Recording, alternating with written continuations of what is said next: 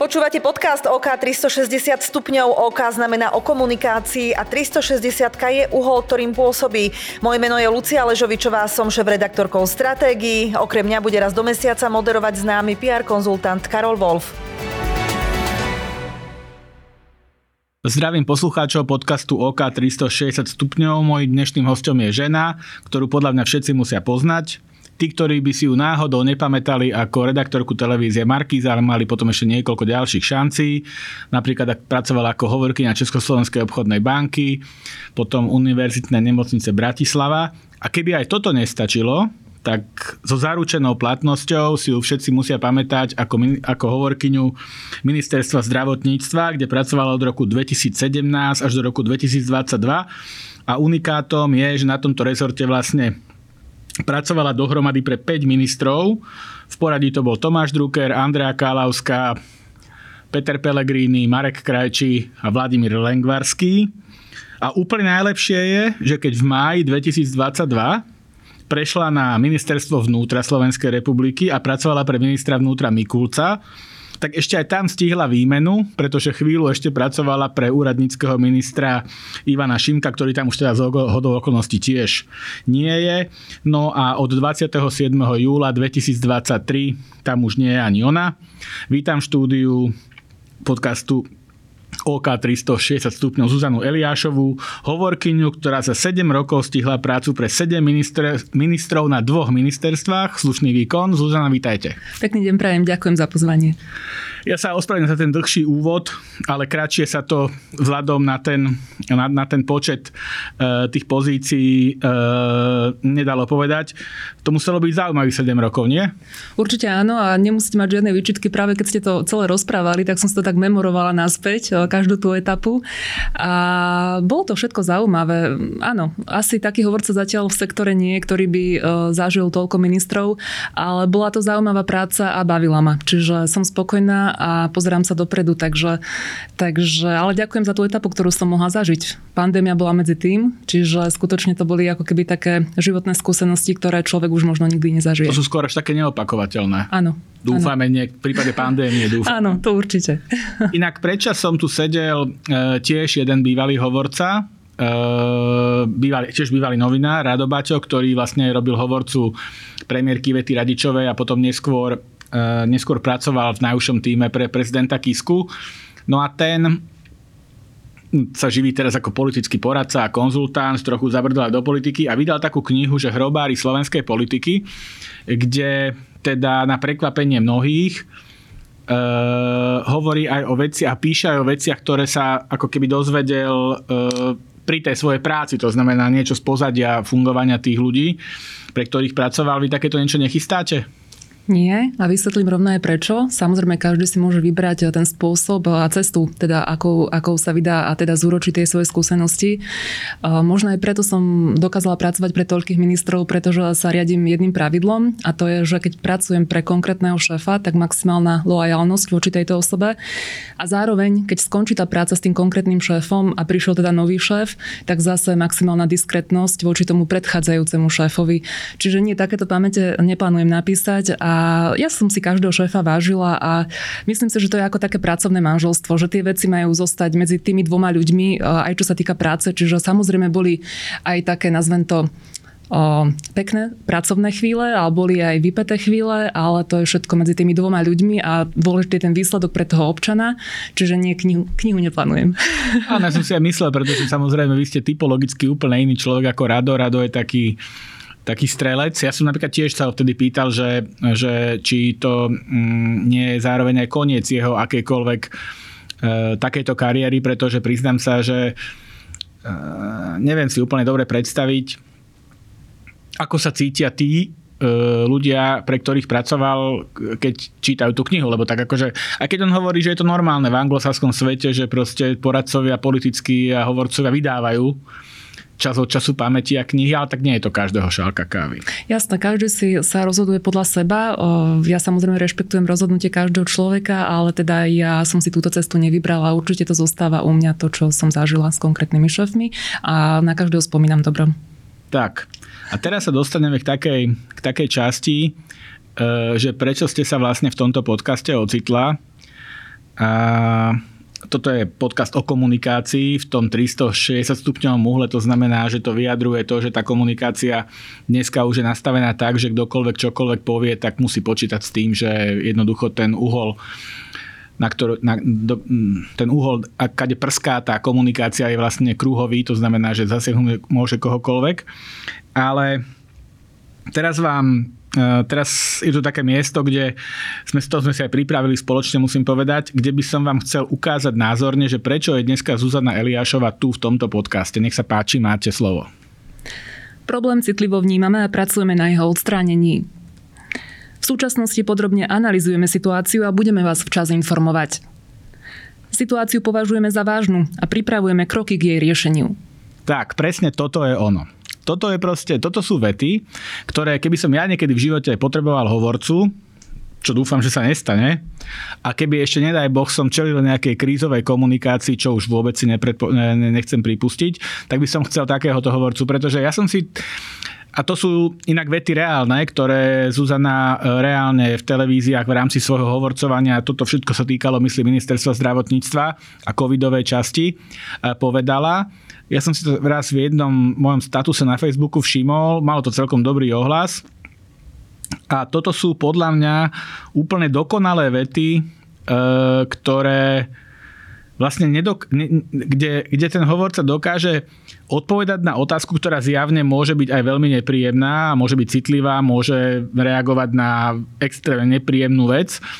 A dokáže to povedať tak, že vlastne nikto nemôže na to nič povedať, je to empatické, nič vecné a konkrétne to neobsahuje, tým pádom to nikoho nemôže nahnevať, úraziť alebo poškodiť. Mňa by len zaujímalo, že ako vznikajú takéto vety. Konkrétne, keď napríklad sa vrátim do tej pandémie, tak áno, toto boli také univerzálne vety. Asi si v niektorých situáciách, samozrejme, nevždy. Asi si všetci pamätáme, že ten COVID devätnásť bol úplne nový, nielen pre Slovensko, Európu, ale takisto aj pre celý svet.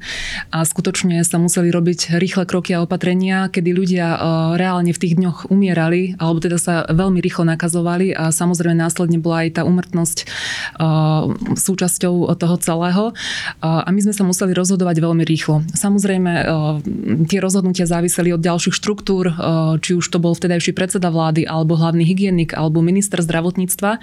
A tie otázky boli na nás dopytované non-stop. Hej. Čiže my sme museli v reálnom čase dávať občanom informáciu o tom, že intenzívne pracujeme, že skutočne robíme všetko preto, aby, aby bolo chránené ich zdravie, alebo aby teda nejakým spôsobom tá pandémia bola pod kontrolou. A presne tieto tri vety, ktoré ste vybrali, boli také tie, také tie barličky, kedy sme občanovi v tej chvíli nemali čo konkrétne povedať, lebo zase neviete z minúty na minútu nastaviť nejaký proces, chvíľočku to samozrejme trvá. Ale chceli sme vyslať signál, že toto som si vždy tak povedala, že musím tomu občanovi povedať aspoň niečo, že na ňo myslíme, že nie je v štichu, sme tu pre ňo a teda že robíme čo sa dá, lebo skutočne čo sa týka pandémie, tie dva roky boli veľmi, veľmi náročné. Ja som veľmi vďačná za to, že mi život umožnil túto situáciu zažiť, pretože to už asi nikdy v živote, a verím, že to nikdy v živote už spolu nikdy ako ľudia na celej zemeguli nezažijeme, lebo skutočne to bol problém celosvetový. Ale zase dalo mi to strašne veľa. V tej chvíli, v tej chvíli to bola práca, ktorá bola pre mňa taká, že skutočne to človek robil nielen hlavou, ale aj srdcom. Samozrejme, človek išiel v istej fáze aj do extrémnej únavy, pretože mne non-stop zvonila pevná linka. Tí ľudia sa nevedeli dovolávať ako občania napríklad na call centra, alebo boli preťažené. Boli zriadené rôzne linky a teda všetky boli pod výtlakom obrovským a tým pádom, no komu zavolajú, ešte vidia Eliášovu v televízii, idem volať Eliášovej. Tak volali proste na, samozrejme, recepcii Ministerstva zdravotníctva. Kolegovia vtedajší mi to teda prepájali, však samozrejme musia tomu človeku dať spätnú väzbu a ja som teda tie pevné linky v rámci možností, keď sa dalo, lebo pre mňa bola moja práca komunikácia s médiami primárne, tak ale keď sa chvíľku dalo, že som nepotrebovala utekať na vecko alebo niečo zjesť, ale, a teda že zrovna žiadny novinár komunikovali normálne aj s, aj s bežnými dotazovateľmi, ktorí volali áno, na, na, na... Áno, na... ale bola to moja dobrá vôľa, lebo ten mm-hmm. telefon non-stop zvonil. Mm-hmm. A tí ľudia proste sa dopytovali, lebo chápala som, že vlastne ten level uh, komunikačného toku, kedy volajú mne na tú pevnú linku, lebo nevolali na mobil, ten nemali, ale na pevnú linku. Niekedy mm-hmm. sa stávalo, že aj na mobil, že sa dostal medzi verejnosť, ale však to je v poriadku. A teda volali primárne na tú pevnú linku a dopytovali sa teda tie základné informácie. Čiže toto som sa im snažila trpezlivo vysvetľovať. A bola to taká veľká skúsenosť, lebo človek sa snažil robiť všetko preto, aby sme spoločne v tom štáte ten proces dokázali utiahnuť. A zároveň, keď som bola napríklad vo fáze, že už som, lebo tiež som len človek, že nevládzem niekedy, tak jednoducho, keď už som bola vo fáze, že, že už proste toho bolo naozaj neurekom, tak som si vždy spomenula v tej fáze, na tej, v tej pandémii, na tých lekárov v nemocniciach, že čo ja sa tu sťažujem, sedím za počítačom, dvíham telefóny, komunikujem na kamery, do médií a podobne, ale tí ľudia tam počítajú mŕtvych, hej.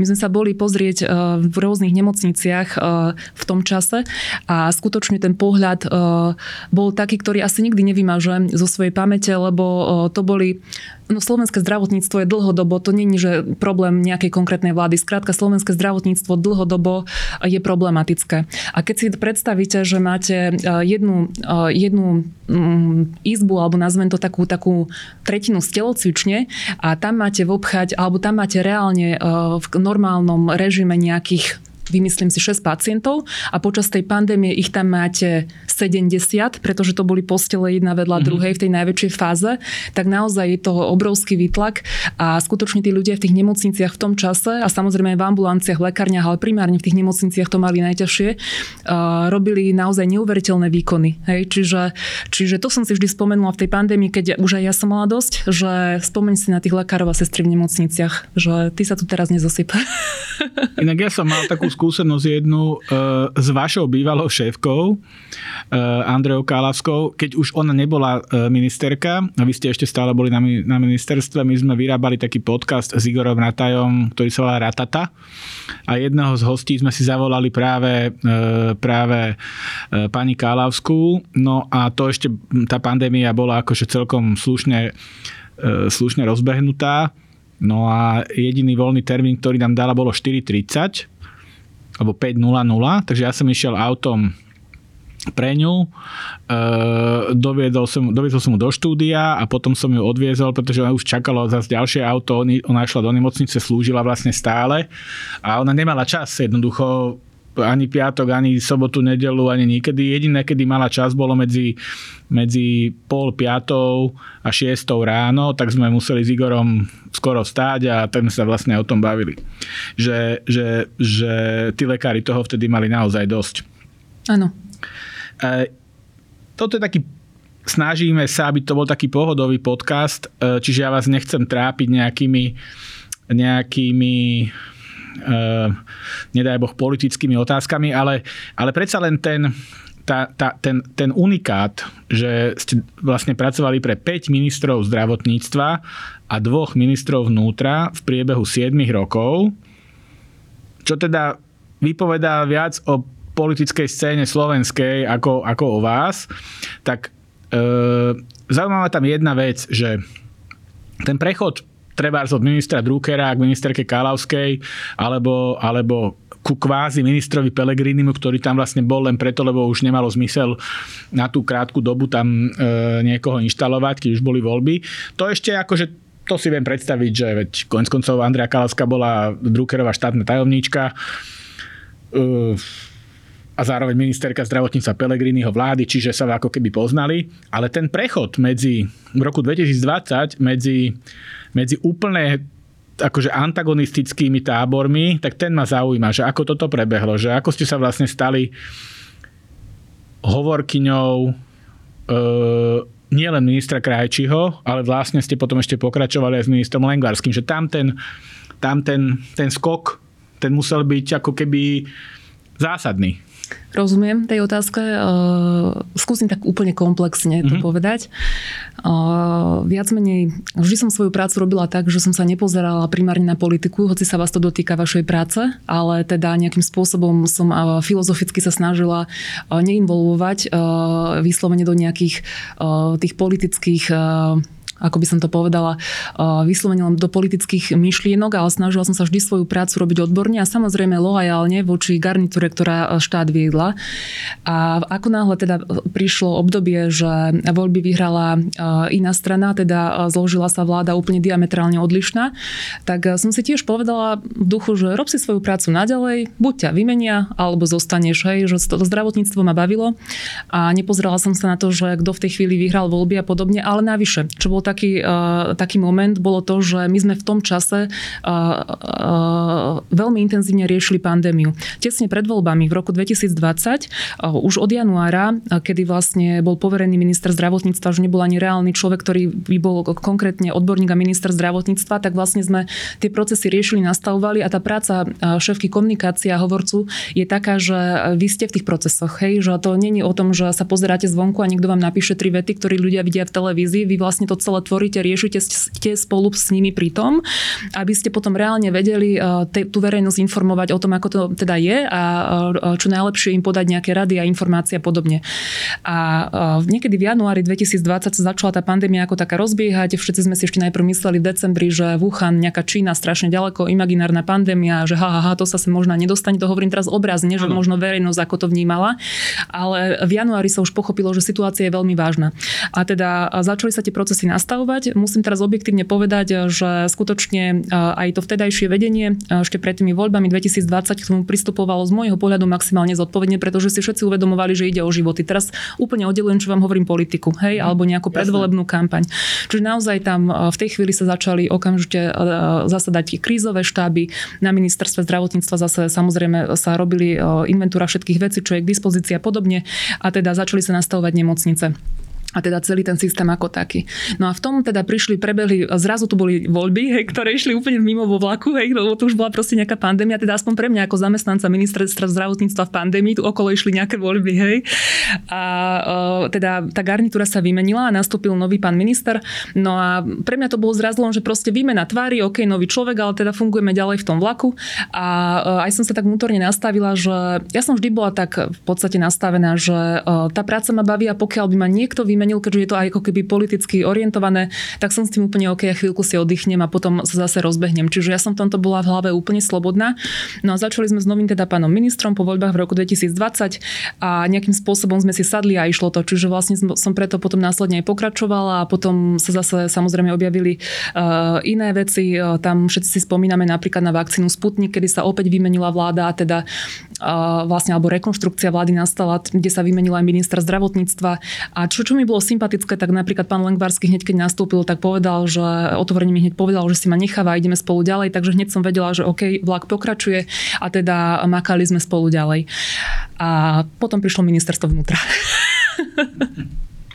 No dobré, ale jednu takú otázku si nemôžeme odpustiť, že, že keďže ste prežili päť ministrov zdravotníctva, v podstate za, keď dobre počítam, za, za, za za päť a pol roka, alebo ten, to ministerstvo mm-hmm. vnútra bolo necelý rok, alebo tak nejako, tak to je jedno. Rok aj tri mesiace. Rok aj tri mesiace, čiže vlastne za päť, päť, mes, päť rokov a sedem mesiacov mm-hmm. ste prežili päť ministrov zdravotníctva, čo je teda ako keby, že násobok e, funkčného času akéhokoľvek ministra zdravotníctva, pokiaľ sa dobre pamätám od roku devätnásťstoosemdesiatdeväť, žiadny minister zdravotníctva neprežil dlhšie ako tri roky. Myslím si, že najdlhšie, žil, najdlhšie prežil vo funkcii e, minister Zajac. Áno, a od neho to boli potom dva roky max. A potom už dva roky max. To znamená, že vy ste tam vlastne ako, akože e, bola, boli stálica. A, a viete si ako keby, že tak akože spätne vyhodnotiť, že, že prečo vlastne tí ministri zdravotníctva ako tak často padajú?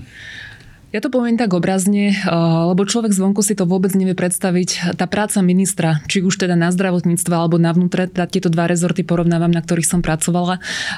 Tá práca ministra vôbec nie je to, čo si možno niektorí ľudia predstavujú, že to je nejaký dream job, alebo že ten človek proste je na nejakej honosnej funkcii, kde si to len užíva.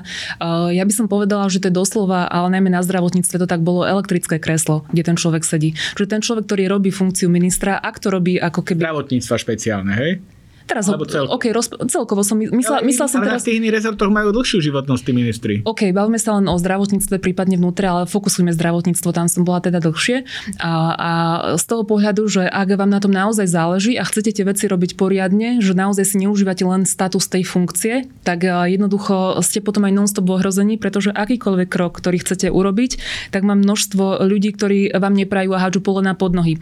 Čiže vy akýkoľvek krok robíte, tak vlastne vždy musíte prekračovať tieto polená a proste raz príde veľké poleno, ktoré, cez ktoré už spadnete, hej. A o tom je tá politika a preto vlastne je to tak podľa mňa z môjho pohľadu často menené a preto je... Na tom zdravotníctve viacej tých polien? Viac problémov. Viac problémov. Pretože zdravotníctvo sa týka všetkých ľudí. Čiže zdravotníctvo sa týka každého z nás. Každý z nás bol niekedy u lekára. Ja neviem, máte nejakú skúsenosť so zdravotníctvom. A, a zároveň, keď chcete nejakým spôsobom nastaviť ten proces, tak musíte rozseknúť množstvo gordických úzlov. Ale nechcela by som sa tu teraz do nejakých úplne detailov dostávať. Čiže jednoducho minister zdravotníctva, ak si všimnete, tak vždy, keď po voľbách, teda väčšinou to tak je, je posledne obsadzovaný post. Pretože minister zdravotníctva uh, nie je to, že tú funkciu si užívate. Hej, musíte tam naozaj, ak vám na tom záleží, musíte makať a teda počítať aj s množstvom problémov a tá komunikácia je zároveň veľmi dôležitá. Čiže uh, ak vám funguje aj tá komunikácia, tak uh, sa dá akože byť ešte viac. Musíte mať aj šikovný tím. Inak akože na situáciu alebo stav, v akom sa slovenské zdravotníctvo nachádza. Ja mám takú dobrú replikom jedného známeho profesora, mm-hmm. nebudem ho menovať, lekár významný, ktorý mi nedávno povedal, že pred tridsiatimi rokmi alebo dvadsiatimi piatimi rokmi, alebo tridsiatimi rokmi, to už je jedno, sa s, kole- s kolegom pohádal, hej, v, keď sedeli v Novej Ružinovskej nemocnici, tak sa s kolegom pohádal, že kto bude mať kde kanceláriu, či na východ, na zále, otočenú v, na Rásochách, hej. Čiže akože dostali nejaký ako keby plán, že mali ako keby už riešiť, že kde budú, kde budú mať operačné sály a kde budú a toto a toto. Takže že vtedy proste sa oni, ešte ako relatívne mladí lekári, už vlastne sporili o to, že ja chcem mať túto rohovú a tuto bude moja ambulancia a tu bude toto.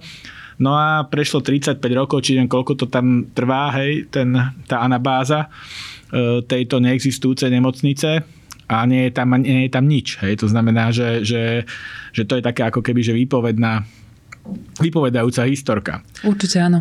Mhm. Ešte jednu vec sa vás chcem spýtať, že...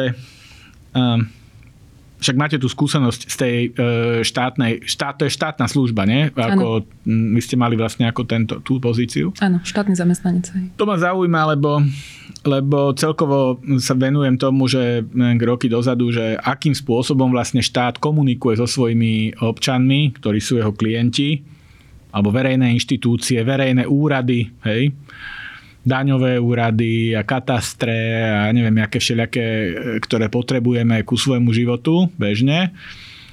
A vychádza mi z toho, že nie je úplne ideálne. Dokonca mi vychádza z toho to, že vlastne sú nejaké také ako keby, že lastovičky, keď sa niekto snaží nejaká... A to je skôr výnimka, ktorá potvrdzuje pravidlo, že celkovo je tá komunikácia štátu vo vzťahu k občanovi, a teraz nemyslím politikov, ktorí proste potrebujú hlasy, ale tých úradov, ktoré do, o, doručujú tú službu, poskytujú tie, tie veci. E, vy si čo myslíte ako dlhoročný vlastne, e, už dá sa povedať, že dlhoročný exponovaný zamestnanec štátnej službe v hovorcovaní, to znamená v komunikácii, že v akom stave je tá komunikácia tých verejných inštitúcií vo vzťahu k, vo vzťahu k ľuďom, občanom bežným? Ono nie je na to úplne jednoduché odpovedať. Uh, mohla by byť lepšia, ale má to množstvo faktorov a množstvo vplyvov. Uh, Napríklad? Hľadám teraz tie správne mm-hmm. slova, hneď vám to celé popíšem. Uh, myslím si, že sa každý alebo väčšina ľudí, ktorí pracujú na tých komunikačných oddeleniach, veľmi snažia. Ale čo som si možno trošku aj také navnímala, že trošku mi chýba, alebo čo je taký rozmer, čo som navnímala, že trošku mi chýba medzi tými inštitúciami tímovosť. Čiže každá tá inštitúcia pracuje aj na nejakých inováciách a podobne, ale, ale, ale chcelo by to tak, že aby, aby tí ľudia medzi sebou pochopili, že sme tím a jednoducho spoločne musíme tomu občanovi dávať tú informáciu. Poviem teraz taký príklad, že napríklad, a teraz to dávam naozaj len ako príklad, mm-hmm. netreba ako keby za tým hľadať, keď to bude niekto počúvať nejaký iný rozmer, napríklad občianske preukazy. Na ministerstve vnútra sme nastavili nový systém vydávania občianskych preukazov, nové typy občianskych preukazov, ale samozrejme závisí to od komunikácie aj iných inštitúcií a ten výtlak bol iba na ministerstvo vnútra a pritom tam boli ešte, nebudem menovať, on hovorím ako príklad, Jasné. ďalšie tri inštitúcie, ktoré v tých procesoch boli zapojené a ktorí mali svojich hovorcov, tlačové oddelenia a podobne. A keby sa toto nastavilo tak v hlavách ľudí, že spojme sa a poďme komunikovať ten jeden občiansky preukaz pre občana, ako, ako najlepšie povedať mu, nech pochopí ten nový proces, tak by to bolo podľa mňa skvelé. Ale toto ešte trošku sa musí nastaviť vo všeobecnosti a to som si ne, ne, nevšimla nielen v štátnom sektore, ale vo všeobecnosti, že skôr takú, takú myšlienku chcem povedať, že nesúťažiť medzi sebou, ale spoločne, ak robíme nejakú službu pre občana, tak spoločne mu sa snažiť vyslediť ten výsledok a potom aj ten výsledok tej našej práce, či už na tom konkrétnom pracovisku alebo aj na tých ďalších, ktorých sa to týka, bude vnímaný dobre. Hej? Čiže toto, taká tá tímovosť v komunikácii pri niektorých službách ľuďom, ak sa bavíme teda mm-hmm. o tej občianskej infraštruktúre. Ale zároveň musím povedať, že je tam obrovský posun. Že za tých sedem rokov, čo som pracovala pracovala v štátnej správe, tak musím povedať, že prešlo to tiež obrovským vývojom. Teraz sa zakladajú rôzne strategické oddelenia komunikačné na viacerých rezortoch. Takisto aj boj proti hybridným hrozbám z hľadiska rezortu vnútra rastie, čiže ten, tá komunikácia tým vývojom prešla. Ale tiež by som možno chcela vyslať taký signál, že tá práca tlačového oddelenia alebo tlačového odboru na tom rezorte už nie je to len práca, že odpíšete na e-mail novinára alebo zdvihnete telefón občanovi. Tam je to proaktívna komunikácia, ktorá musí a preto je fajn, keď si tí dva šéf a hovorca alebo šéf komunikačného spolu sadnú a ťahajú ten vagón spolu, že vy tú stratégiu máte nastavovať a veľakrát, keď je dobre nastavená z hľadiska komunikácie, tak aj tomu rezortu a tým pracovníkom, ktorí majú potom následne tie úlohy, sa lepšie pracuje. Hej. Neviem, či sme sa pochopili, ale... Rozumiem tomu, akože no. Prekážkou tým pádom je to, čo sa zvykne nazývať, že rezortizmus, že, že každý si ako keby sa snaží... Hrá na svojom poličku. Hrá na svojom, na svojom mm-hmm. to, čo súvisí s politikou, lebo niekedy tie rôzne rezorty a rôzne úrady majú iných e, politických pánov, ale pravda je tá, že e, ako ste hovorili, tie strategické komunikačné týmy sa začínajú niekde ako keby e, objavovať. My sme si to všimli aj pri vyhodnocovaní projektov Prokop, kde sa prihlásilo aj niekoľko verejných inštitúcií s celkom zaujímavými e, komunikačnými projektami, dokonca vyhrali. E, jeden dokonca vyhral prvú cenu a to, bol, to, a to, to bola dobrá práca.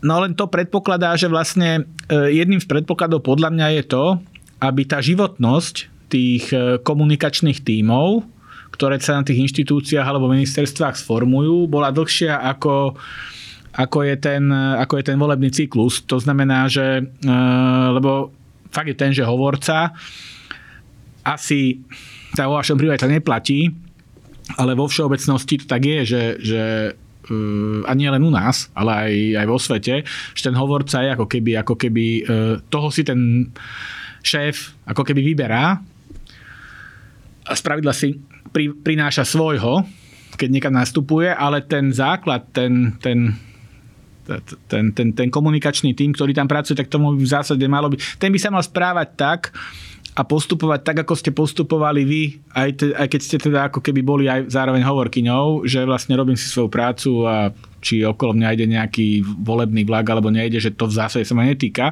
Čiže toto by možno, že bola cesta, keby stabilita tých tímov, ktorí nerobia politiku, ale ktorí robia tú službu a komunikujú tú službu, by bola pevnejšia. To by sa mohlo možno, že ustaliť ako pravidlo. Určite áno, určite súhlasím. Tak to bolo dneska všetko. Ďakujem veľmi pekne mojemu dnešnému hosťovi, hostke Zuzane Eliášovej a teším sa na ďalšie stretnutie. Ďakujem pekne za pozvanie, pekný deň prajem. Ďakujem.